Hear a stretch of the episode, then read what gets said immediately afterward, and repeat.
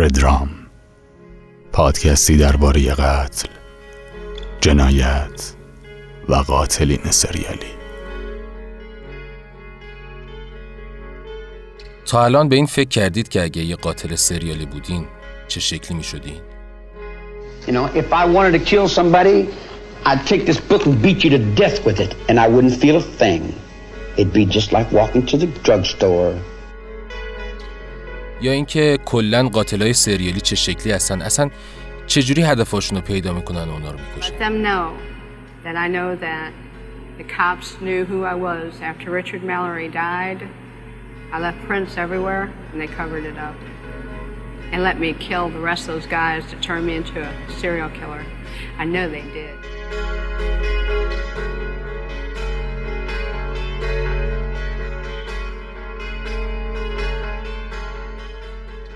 اما بذارید این پادکست رو با یه سوال مهم شروع کنیم قاتل سریالی یعنی چی؟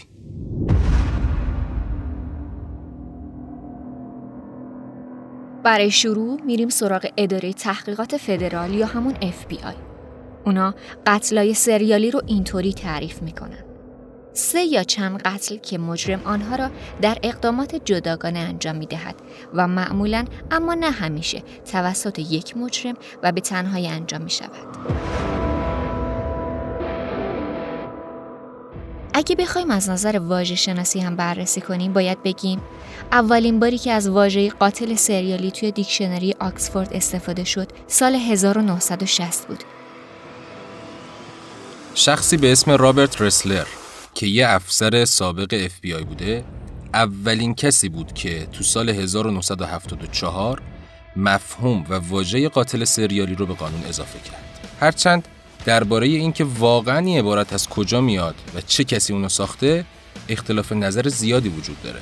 مثلا پیتر ورونسکی مورخ جنایی غذایی تو کتاب قاتلین سریالی روش جنون هیولاها که تو سال 2004 منتشر شد نوشته با اینکه رابرت رسلر ممکن است در سال 1974 واژه انگلیسی قتل سریالی را در قانون بنا نهاده باشد اما اصطلاح قاتل و قتل سریالی اولین بار در کتاب معنی قتل نوشته جان برافی آورده شده است.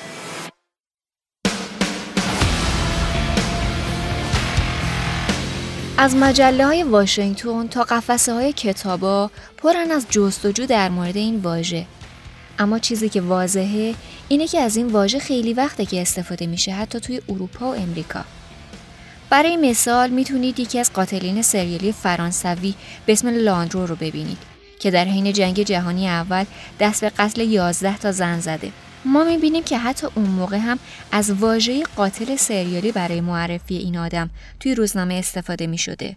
ورونسکی توی تحقیقات جدیدش میگه کلمه قتل سریالی اولین بار توی بهار 1981 توی نیویورک تایمز برای توصیف وین ویلیامز که قاتل سریالی آتلانتا بوده استفاده شده.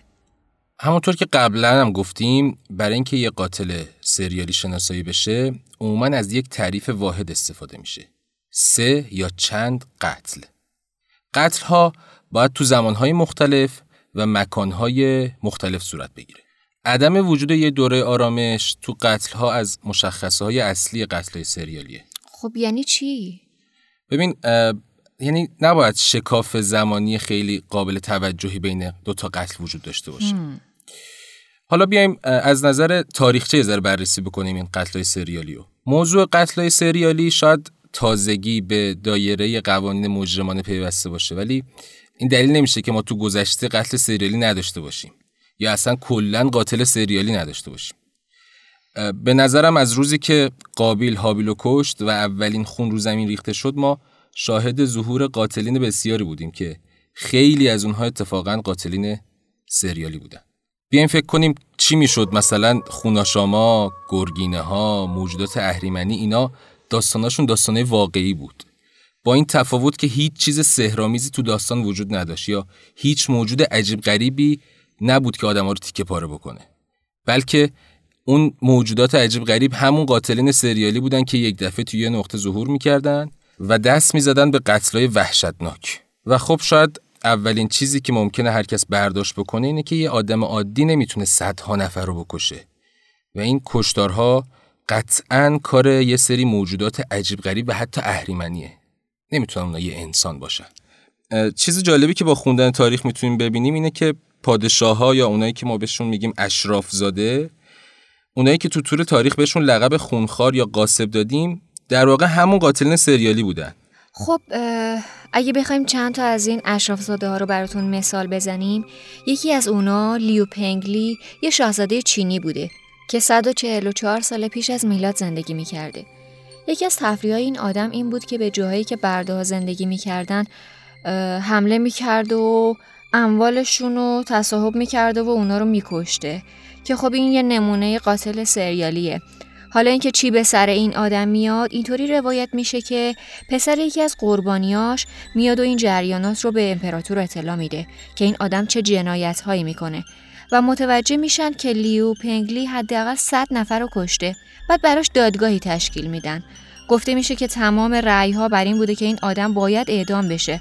ولی خب متاسفانه امپراتور فقط اونو از مقامش خل می‌کنه و به یه جای دور افتاده تبعیدش می‌کنه. بازم مثال داریم از این آدمای اشرافزاده خیلی عجیب. همه ژاندارک رو به یه قدیس می‌شناسن. ژیل ملازم ژاندارک یه اشرافزاده ثروتمند اروپایی بوده. که پسران روستایی رو میدزدیده میبرده قلعهش بهشون تجاوز می‌کرده بعد اونا رو به قتل میرسونده. من حتی یه جایی خوندم که یکی از تفریحاش بوده. آره و واقعا چندش آور بوده این تفریحه. نمی‌دونم می‌دونی چند تا آدم رو کشته؟ نه نمی‌دونم. چیزی بین 140 تا 800 نفر تخمین می‌زنن که این آدم فقط کشته. هرچند بعدها بازداشتش می‌کنن اعدامش می‌کنن ولی این رفتارش انقدر تأثیر گذار شده که تو اون زمان یه داستان عامیانه به اسم ریش آبی بر اساس شخصیت همین آدم نوشته شده. اگه یه نگاهی توی کتابای گینس بندازیم الیزابت باتوری اشرافزاده از خاندان سلطنتی مجارستان به عنوان یک قاتل سریالی تقریبا بیشترین تعداد قتلا رو داشته. وقتی بازداشتش می‌کنن توی سال 1610 توی دادگاهش مسئولیت شکنجه و قتل 650 تا زن و دختر رو به عهده می‌گیره. اینم بگم که حین انجام این قتل ها تقریبا بیشتر از 85 نفر از ملازماش شاهد رفتارهای وحشیانه این خانم بودن.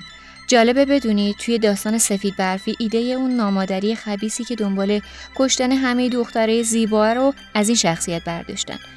چون شایع شده که الیزابت باتوری عادت داشته خون دختره باکره جوان رو میریخته و با اون حمام می‌کرده. درست مثل نامادری سفید برفی. واسه چی این کار می‌کرده؟ خب ببین چون دوست داشته که خودش زیباترین دختر اون دوره و زمونه باشه و اصلا نمی‌تونسته ببینه که یه دختر یا یه زنی از اون زیباتر باشه. جالبه. یا حتی وقتی بازداشت میشه اونو خوناشا معرفی می‌کنن. یا حتی بهش لقب کنتس خون و کنتس دراکولا هم میدن. بذار یه داستان آسیایی هم بشنیم همه مثالامون از مثالای اروپایی و آمریکایی بود. تو هند یه فرقه هستش به اسم تاگی که بین سالهای 1740 تا 1840 وجود داشتن که مجموعه ای از قاتلین و دزدای هندو و مسلمان بودن. تخمین زده میشه میگن اونا تو مدت حیاتشون بیش از یک میلیون نفر رو کشتن. عجب. خیلی عجیبه. یک میلیون نفر.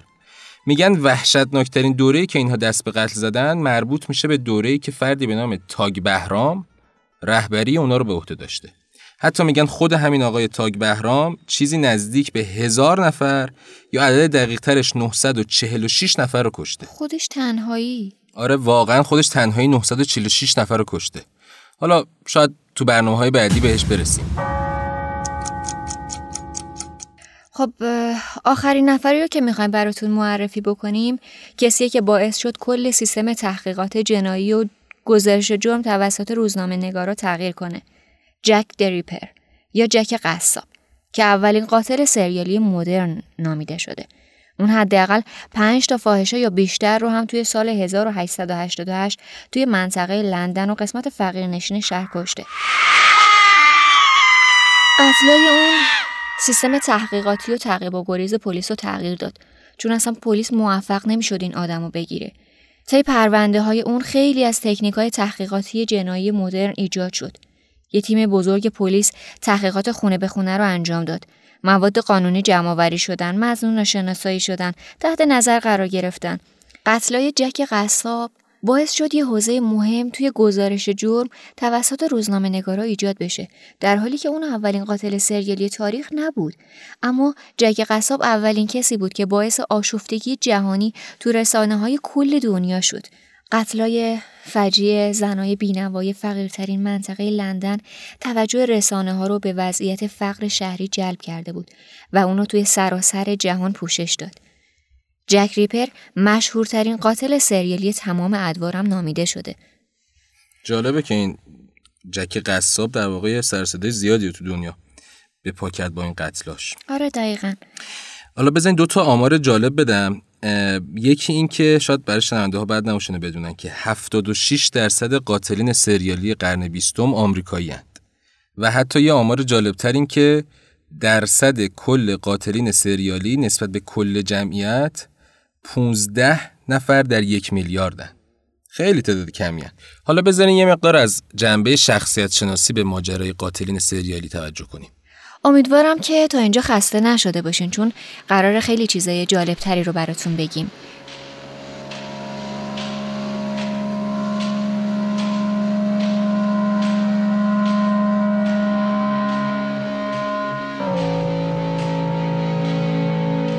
من نمی‌دونم چه چیزی باعث میشه که مردم می‌خوان با هم دوست باشن. من نمی‌دونستم که چه چیزی باعث جذب افراد به هم دیگه میشه. من نمی‌دونستم که چه چیزی تعاملات اجتماعی رو تحت تاثیر قرار میده. من هیچ وقت احساس گناه نمی کنم برای کسایی هم که احساس گناه می‌کنن متاسفم. من از هرچی که چشم های لعنتی شما دیده سردترم.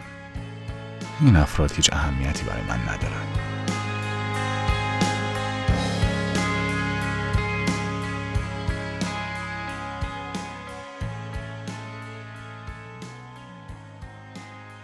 نقل قولهای ترسناک تدباندی به طور واضح خلاصه از ویژگی های اصلی یک سایکوپت یا واژه فارسیش میشه روان پلید که چنین آدمیه یه فرد مبتلا به سوء استفاده از دیگران با احساسات خفیف، تمایلات آنی و ناتوانی در احساس گناه یا رنجش.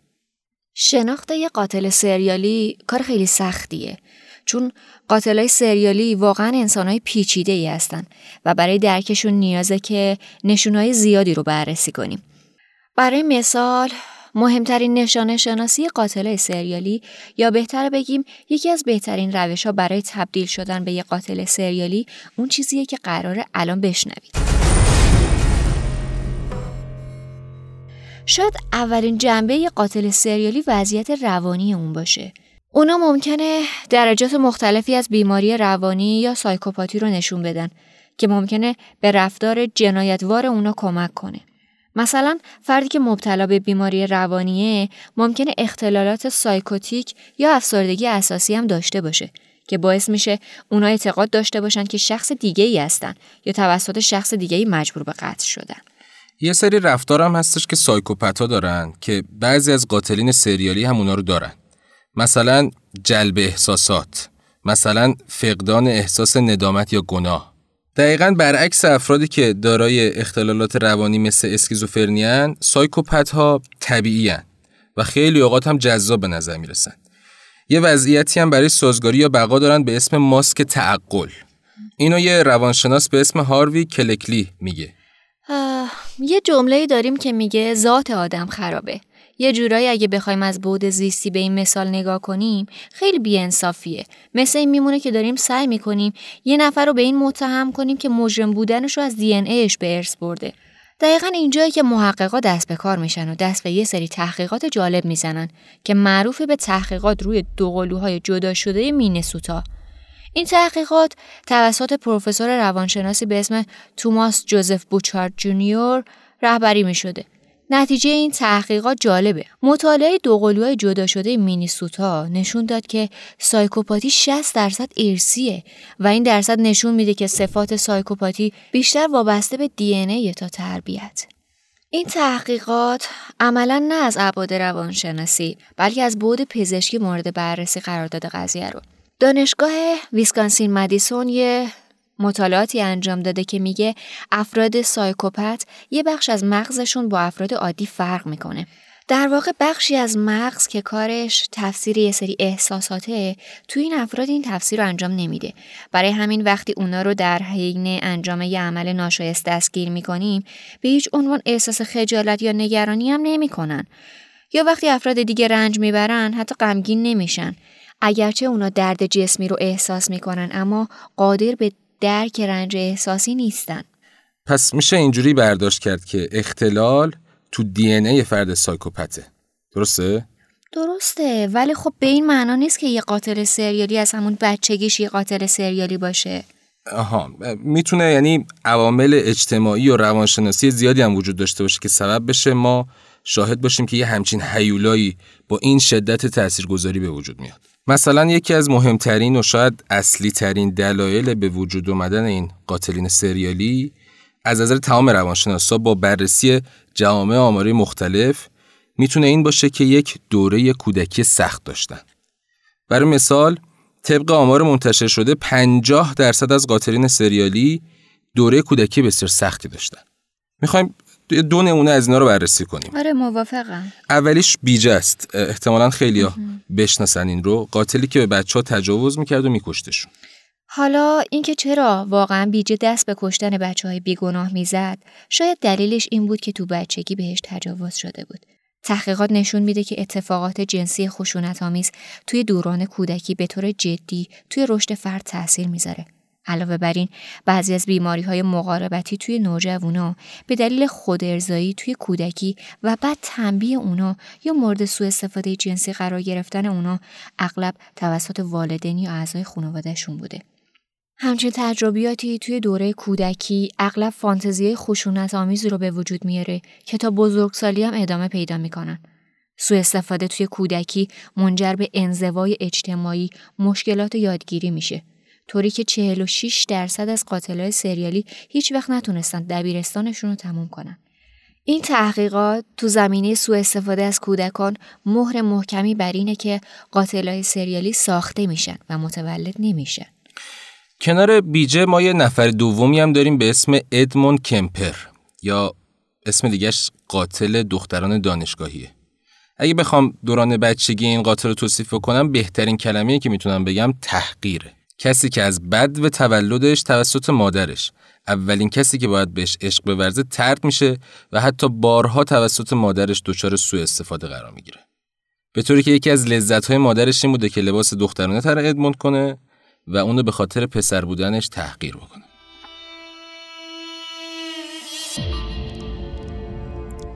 تو مصاحبه ها و بحثایی که با قاتلان سریالی شناخته شده انجام دادن نشون داده شده که 50 درصد اونها سوء رفتار و قفلت احساسی رو تجربه کردن. اغلبشون تحقیر شدن. و نظم و انضباطی که والدینشون ایجاد کردن یا به اونها تحمیل می‌کردن یا ناعادلانه بوده یا غیر قابل پیش بینی بوده یا مخرب بوده یا حتی شرورانه بوده. اگه بخوایم از بعد روانشناسی کودک به این موضوع نگاه بکنیم حتی زمانی که یک کودک صرفا نادیده گرفته میشه شکست بزرگی تو روند رشدش می‌تونه رخ بده. این موضوع کودک رو بی احساس و کرخت می‌کنه. و اون کم کم این باور رو پیدا می‌کنه که تو دنیای بی حاصل و بی احساسی که اون احاطه کرده باید زندگی کنه. و متاسفانه فکر می‌کنه که این دنیای دنیای طبیعیه. به همین جهت هم از حس همدلی برای دیگران توهی میشه. بدرفتاری احساسی عزت نفس کودک رو تحت تاثیر قرار میده. و توانایی اون برای عملکرد مناسب تو جامعه از نظر تحصیلی و توانایی ایجاد رابطه سالم و سعیم با دیگران رو از اون می‌گیره برای همینه که خیلی از این قاتلین سریالی نه رابطه موفقی داشتن نه توی کار ثابت موندن طبق آمار FBI بیشتر از 70 درصد قاتلای سریالی توی خونه های دورای کودکیشون مشکلات مربوط به مصرف مواد مخدر رو تجربه کردن. در واقع تعداد خیلی کمی از اون قاتلای سریالی خودشون معتاد به الکل یا مواد بودن اما خیلی از اونها با چنین مواردی توی کودکی مواجه شدن. اغلب مورد تمسخر قرار گرفتن یا توی کودکی یا نوجوانی از طرف جامعه ترد شدن مثلا هنری لی لوکاس توی کودکی توسط جمعی از همسالاش مدام مسخره می شده. اون بعدها توی بازجویاش اعتراف می‌کنه که این موضوع یکی از دلایل مهم نفرت اون از همه بوده. کنت بیانچی هم توی کودکی چون شلوار خودش رو خیس می‌کرده بارها مورد سرکوف قرار می‌گیره و توی نوجوانی توسط همسالای خودش نادیده گرفته می‌شد. جالبه بیش از 60 درصد قاتلین سریالی بعد از 12 سالگی شب ادراری داشته. بخوام یه جمعبندی بکنم کودکی سن خیلی مهمیه و باید خیلی بهش اهمیت بدیم. چیزی که شاید تو جامعه ما اونطور که باید و شاید بهش اهمیت داده نمیشه.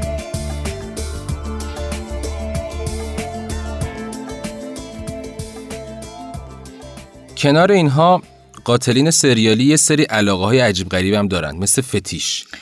یا اصطلاح فارسیش همون یادگار خواهی دقیقا یادگار خواهی که یعنی اونا بیشتر از این که دنبال رابطه جنسی باشن دنبال یه یادگاری یا یه نماد خاص و فرد مقابلشون میگردن.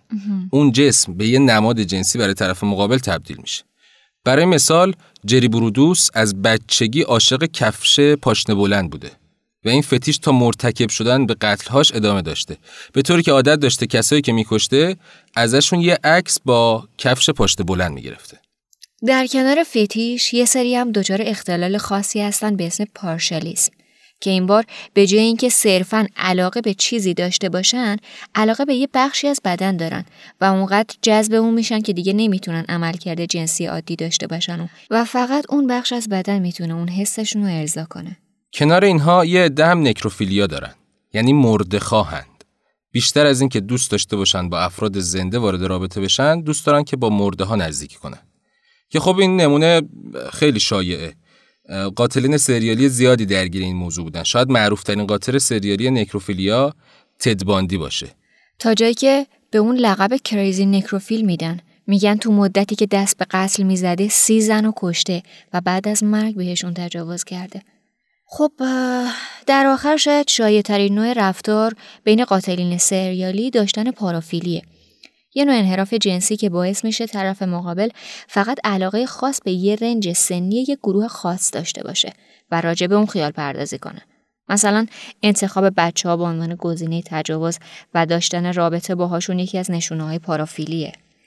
بیشتر قاتلای سریالی اعتراف کردن که تو دوران نوجوانیشون از مهمونی و این تیپ رویدادهای اجتماعی اجتناب می‌کردن. اونا هرگز به عنوان یک نوجوان معمولی تجربه فعالیت جنسی با همسالاشون رو نداشتن. بلکه خودارضایی و فعالیتی مثل پورنوگرافی رو ترجیح می‌دادن. تو برخی موارد حتی استمناع وسواسی هم داشتن. به عنوان مثال آنره چیکاتیلو در اثر خشونت زیاد به حالت تناسلی خودش در حین استمناع آسیب می‌زده. قاتل به دلیل عدم وجود هیچ ساختار اجتماعی قابل توجه تو زندگیش قادر به برقراری رابطه جنسی عادی نیست و بنابراین مجبور به فعالیت جنسی فردی میشه. تقریبا تمام قاتلای سریالی یا در واقع 99 درصد از اونا اعتراف کردن که قبل از روی آوردن به انسانها اعمال خشونت آمیز خودشون رو روی حیوونا امتحان می‌کردن و به خاطر رشد توی خانواده های ناکارآمد یه همچین رفتارهایی نادیده گرفته می شده یا اصلا حتی بهش توجه هم نمی شده. همونطور که پدر جفری دامر تصور می‌کرد که پسرش حیوانات رو تشریح می‌کنه و از این بابت اصلا ناراحت نبود. آزار به حیوونا می‌تونه یه منبع عالی برای لذت بردن قاتلای جوون باشه و اونا رو تشویق کنه که هنر خودشون رو کامل کنن تا بعدا همون اعمال رو روی قربانی های انسانی خودشون انجام بده.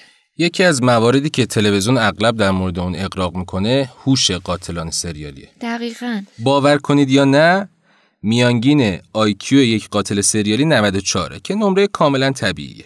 این fact توسط دکتر مایکل آمودت از مرکز اطلاعات قاتلین سریالی کشف شد. با این حال این مطالعه به روش های قتل این قاتلا هم بستگی داره. این تحقیق نشون میده که قاتلان سریالی که IQ متوسط داشتن احتمال بیشتری داشته که قربانیان خودشون رو خفه کنن. در حالی که اونایی که IQ بالاتری داشتن معمولا چیکار می‌کردن؟ از بمب استفاده می‌کردن. بذارید چند تا چیز جالب دیگه هم بهتون بگیم. جالبه. اگه یه مرد سفید پوست باشید احتمال بیشتری داره تا یه قاتل سریالی بالقوه نسبت به دیگران باشید. 93 درصد از تمام قاتلای سریالی مردن و حدود 63 درصد از قاتلای سریالی سفید پوستن.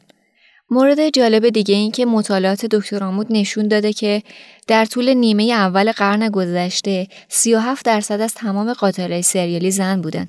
علاوه بر این بیشتر قاتلای سریالی تو آمریکا زندگی می‌کردن. پس بنابراین طبق آمار اگه شما یه مرد امریکایی سفید پوست باشید احتمال بیشتری وجود داره تا تبدیل به یه قاتل سریالی بشید. یه ویژگی رایج میان قاتلای سریالی که اغلب باعث میشه اونا تا مدت زیادی از دید پلیس پنهان بمونن قدرت کنترل دیگرانه خب یعنی چه جوری یعنی اونا یه توانایی دارن که می‌تونن خودشون رو تا مدت زیادی بیگناه نشون بدن. و پلیس اغلب تو تحقیقات خودش اونا رو نادیده می‌گیره. عجب. یه مثال بزنم. جان وین گیسی عضو بسیار محترم جامعهش بوده و حتی یه عکس هم با رئیس جمهور گرفته. اون یه شخصیت بسیار با نفوذ که می‌دونسته چجوری با دیگران صحبت بکنه داشته. ولی همین آدم مرتکب به قتل 33 کودک شده. و معروف شد به دلقک قاتل. آهان پس نکنه جان ون گیسی همون کسیه که استیون کینگ ایده معروف شخصیت دلقک فیلم و کتاب ترسناک ایتو از اون گرفته؟ دقیقا همون نفره.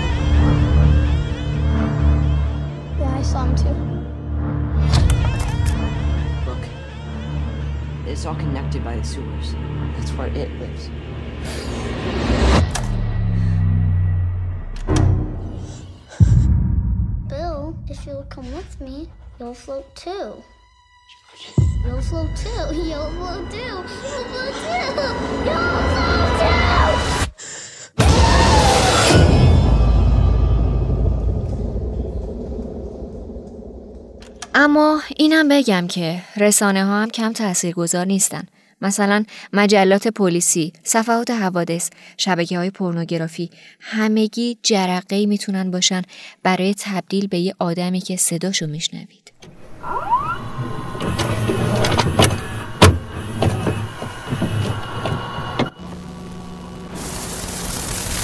something I think I want to emphasize is the, the, the, the این اتفاق مرحله به مرحله میافته. تجربه من با پورنوگرافی که تو سطح خشنی با سکس مواجه میشه. چیزیه که اگه بهش معتاد بشی من می‌خواستم دنبال پتانسیل بیشتری بگردم. دنبال سراحت بیشتر. تجربه های دیداری بیشتر. تا اونجایی که به جایی می‌رسی که حد نهایت پورنوگرافیه. اونجاست که از خودت می‌پرسی که شاید اگه خودت اون کارا رو بکنی چیزی به دست میاری که ورای خوندن یا دیدن محتوای پورنوگرافیه. شما بناس منو بکشین. این جامعه رو از خطر من حفظ می‌کنه. اما اون بیرون آدمای خیلی خیلی زیادی هستن که به پورنوگرافی معتادن و شما هیچ کاری در موردش نمی‌کنین.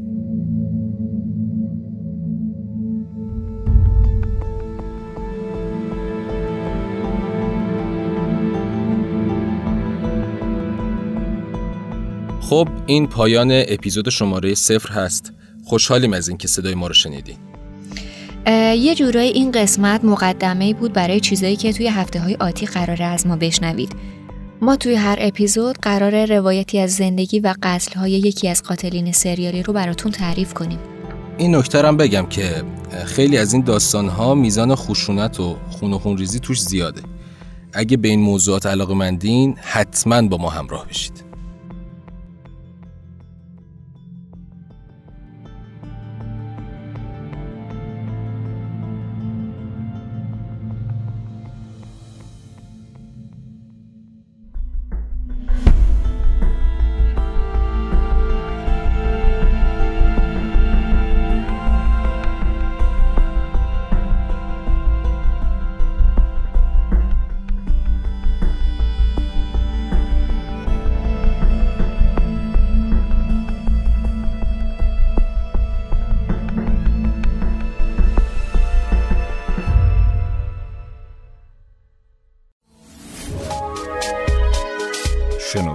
سرویس اشتراک گذاری فایل های صوتی www.shenoto.com